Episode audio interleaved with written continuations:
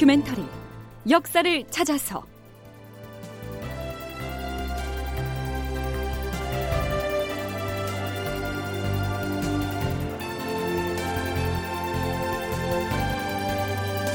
제 858편 소서 행장과 가등청정 사이를 이간질하라. 극본 이상락 연출 최웅준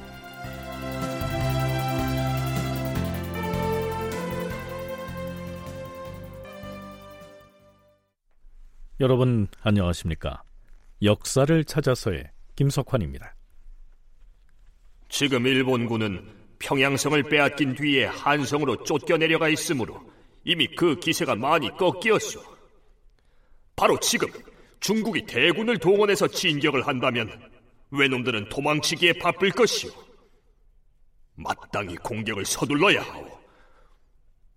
우리 조선은 싸우다 죽으면 죽었지 일본군과 강화 협상 따위는 하지 아니할 것이오. 선조는 명나라 장수 이여송을 만나서 자신의 뜻을 이렇게 밝히지요.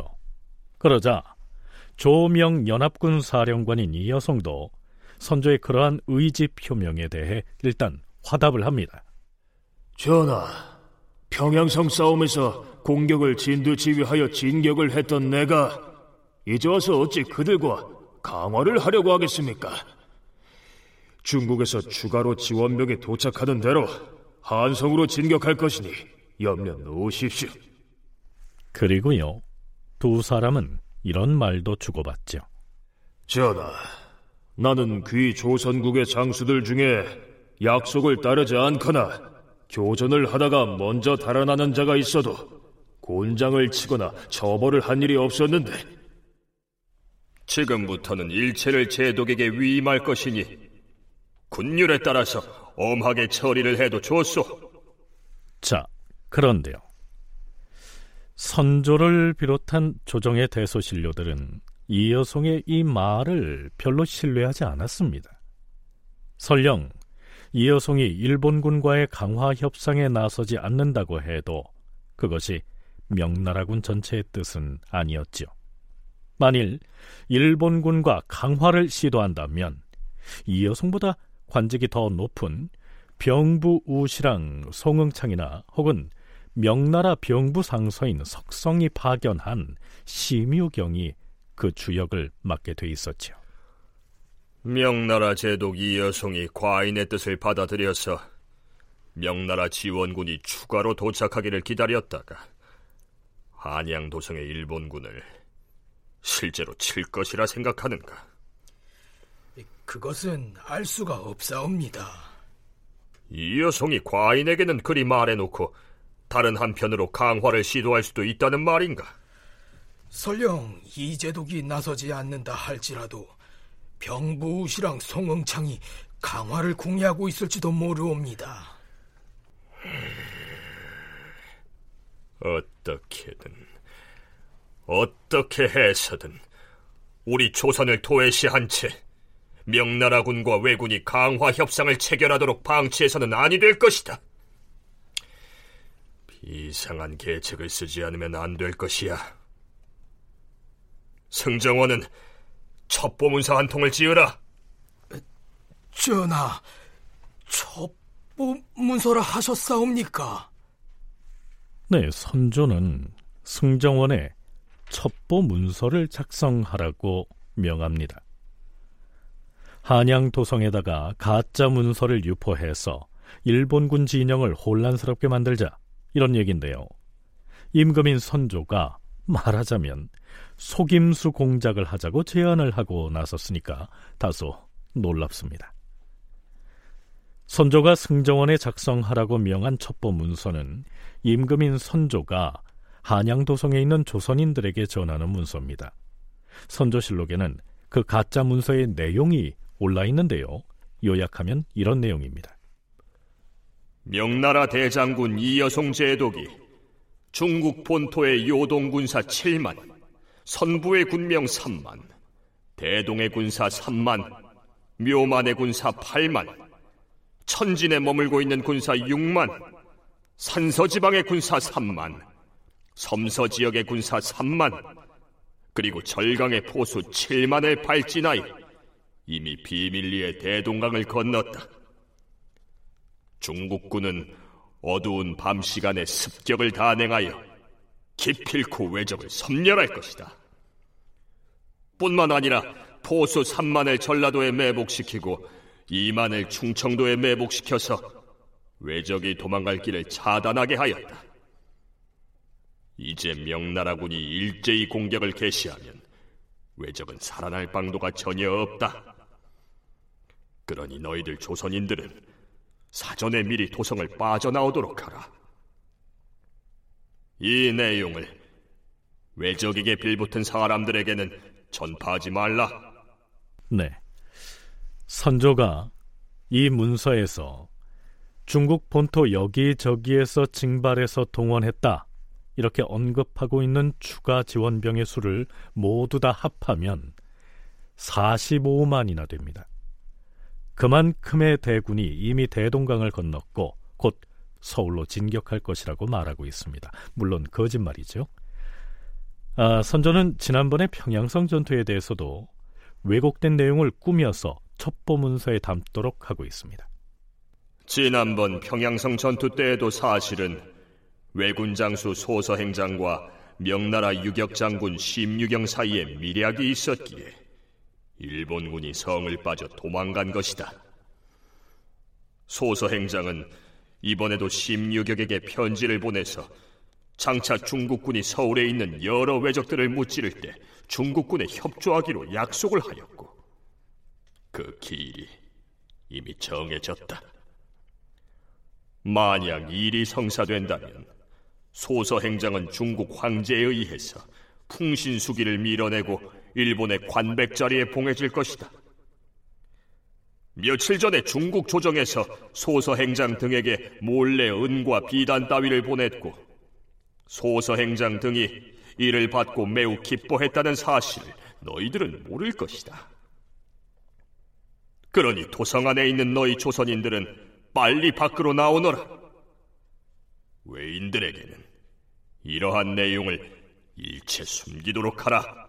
선조가 믿는 건 명나라 군대밖에 없고 조선 군대에 대한 신뢰는 이미 깨진 상태고 따라서 지금 평양성을 수복한 다음에도 한양의 외적이 두려워서 평양까지 안 가겠다는 사람이고 살면 초가고 거기다가 명나라 군대 싸울 의사가 없고 더 강화한다 그러고 강화를 한다 그러면 우리도 주는 게 있어야 할 거 아닙니까? 그 선조는 사면 초가죠. 그러니까 선조가 끄집어낸 아이디어라고 하는 게 어떻게 보면 굉장히 유치한 것이죠. 한양에 들어가서 거짓 정보를 흘려서 일본군 내부에서 자기네끼리 싸우게 하자.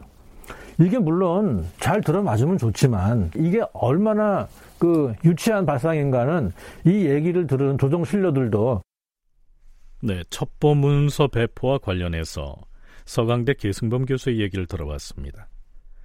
계승범 교수가요. 굉장히 유치하다. 이렇게 평가절하한 이런 내용을 첩보 문서에 담아서 배포하려고 했던 것은 일본군 장수 소소 행장과 가등 청정의 사이를 이간시켜서 분란을 일으키겠다. 이런 의도였겠죠. 자, 그렇다면 선조는 왜 임금인 국왕으로서 발상하기에는 조금은 황당하게 느껴지는 이러한 간계까지 쓰려고 했던 것일까요? 한국해양대 김강식 교수는 이렇게 분석합니다. 어, 선조는 나름대로 자기가 이제 초기에 국왕으로서 제대로 대응하지 못한 부분 그런 데 어떤 나름대로 회환이 있을 겁니다. 그래서 그런 부분들을 이제 어, 일본군이 후퇴하는 시기에 좀 만회하고자 하는 이런 생각이 아마 있었을 거다 이렇게 보고 그래서 그런 과정에서 좀 일종의 그 관계를 스스라도 그렇게 하려고 했는데 어, 이게 잘 되지 않았다 이렇게 볼 수 있을 겁니다. 어, 그렇지만 어쨌든 자기는 어, 이제 이 일본군이 후퇴하는 시점을 맞이해서 한성 탈환과 함께 어떤 그 조선군이 중, 중심이 돼서라도 아, 일본군을 적극적으로 추격하고 또 일본군의 어떤 전쟁 의지를 꺾겠다는 이런 생각이 없었다고는 볼 수 없겠죠. 만일에 명나라군과 일본군 사이에 강화 협상이 타결이 돼서 일본군이 한양도성을 벗어나 남쪽으로 내려간다면 물론 선조는 서울로 돌아오겠죠. 하지만 전쟁이 터지자마자 도망치듯 도성을 빠져나가서 몽진길에 나섰던 선조로서는 강화 협상의 결과에 따라서 한양도성으로 슬그머니 돌아오는 것은 국왕으로서의 채통을 구기는 일이 아닐 수 없었겠죠. 그래서 어떻게든 조명 연합군이 무력 공격을 감행해서 일본군을 물리치고 난 뒤에 입성을 해야 한다. 이렇게 생각을 했다는 것입니다.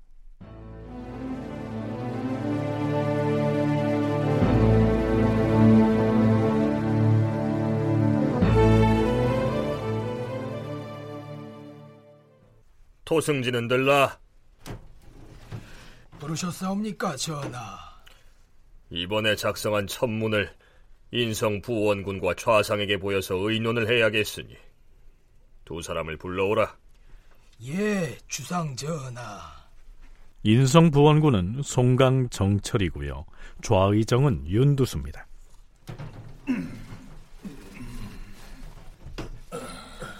임금의 생각은 자신이 구술하고 승정원에서 작성한 그 첩보 문서를 정찰과 윤두수에게 보인 다음에 별도로 믿을 만한 사람을 뽑아서 그 천문을 싸가지고 도성 안에 들어가 고의로 떨어뜨려서 외적의 장수들이 볼 수 있게 하려는 것이었다. 선조는 이런 계산을 하고 정철과 윤두수를 불러들이는데요. 자, 그럼 산전수전 다 겪은 이 노회한 두 대신들의 반응 과연 어떠했을까요? 전하, 승정원에서 작성한 비만기의 내용을 살펴보았고 또한 전하께서 하교하신 뜻도 잘 살펴보았사옵니다. 그래. 과인의 계책이 어떠하던가? 예로부터 전시의 이간책으로 적을 도모해서 성사한 사례가 없는 것은 아니옵니다. 그래서 이번에 과인이 제안한 간계가 도성 안에 진을 치고 있는 외적을 교란하는데 통할 것 같냐 이 말이다. 하온데 음. 여기 천문을 보면 소서행장 등이 심유격과 비밀 약속을 하였다. 또한 몰래 금은 보화를 받았다. 뿐만 아니라 평양성 전투 때에는 명나라 군사가 성 밑에 이르자 소서행장이 고의로 성을 버리고 도망쳤다. 그리고 우리가 서울을 공격하면 소서행장이 우리 편을 들어 도성 안에 있는 일본의 여러 장수를 다 죽이고자 한다. 이렇게 돼 있는데 이러한 말들의 교활한 외적이 속아 넘어가지는 않을 듯하옵니다. 음, 좌상의 생각이 그렇다면야. 그럼 부원군의 생각은 어떠한가? 주상 전하, 음, 여기를 보면 평양성 전투 때 중국군과 소서행장 사이에 사전 미약이 이루어져서 외적의 군사들이 성을 버리고 고의로 도망쳤다고 하였는데 그 대목이 좀 억지스러운가? 평양성 전투 때 중국의 대군이 외적을 대거 도륙하여 무수한 왜군을 죽였는데 그들이 성을 버리고 고의로 도망쳤다고 하면은 아무래도 도성 안의 일본군이 믿지는 않을 것 같사옵니다. 자, 선조가 나름대로 궁리를 해서 그러한 계책을 발상했을 텐데요. 하지만 두 대신에 의해서 여지없이 퇴짜를 맞아버린 것입니다.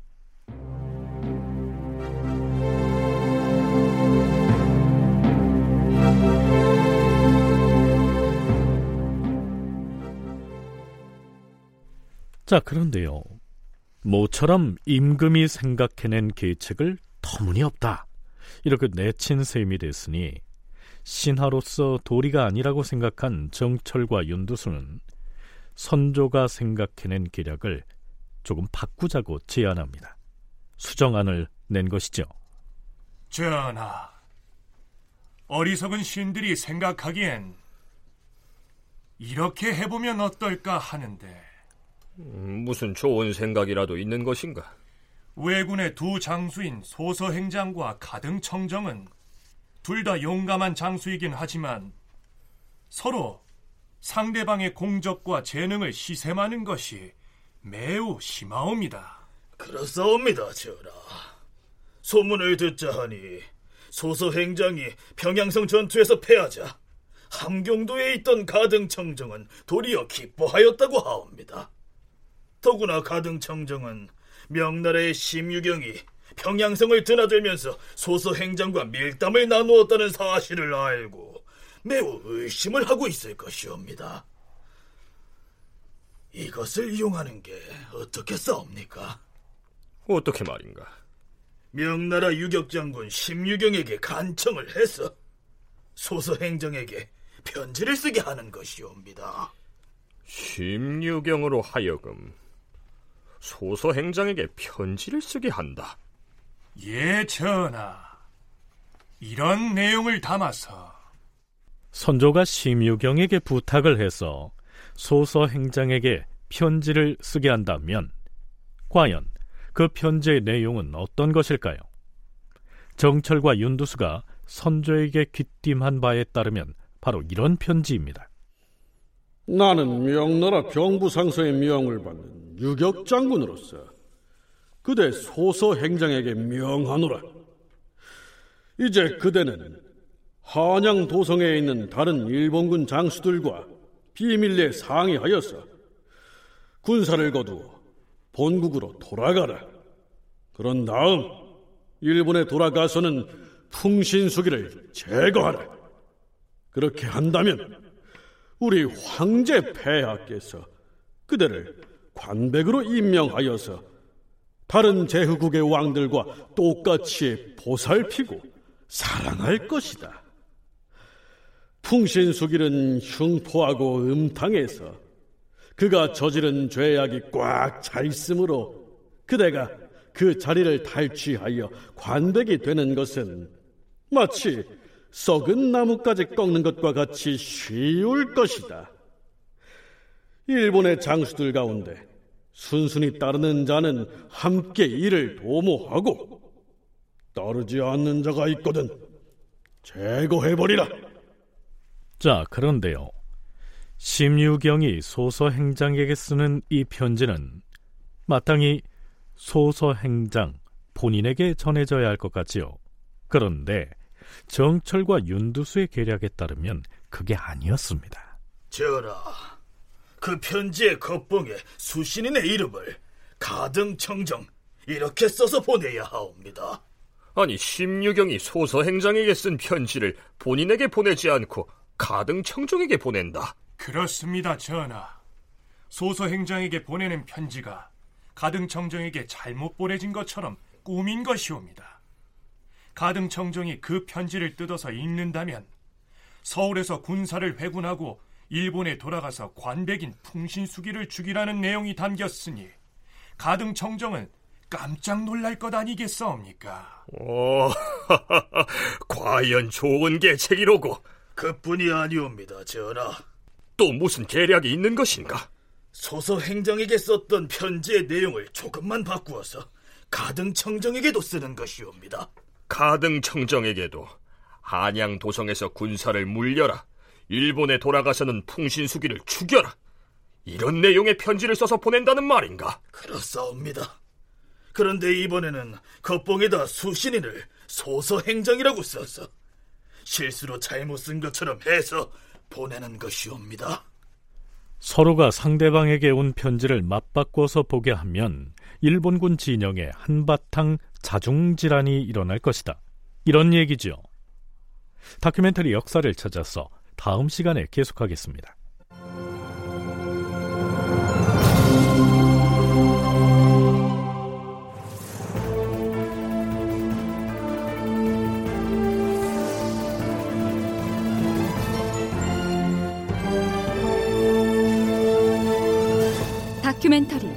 역사를 찾아서 제 858편 소서 행장과 가등청정 사이를 이간질하라 이상락 극본 최용준 연출로 보내드렸습니다.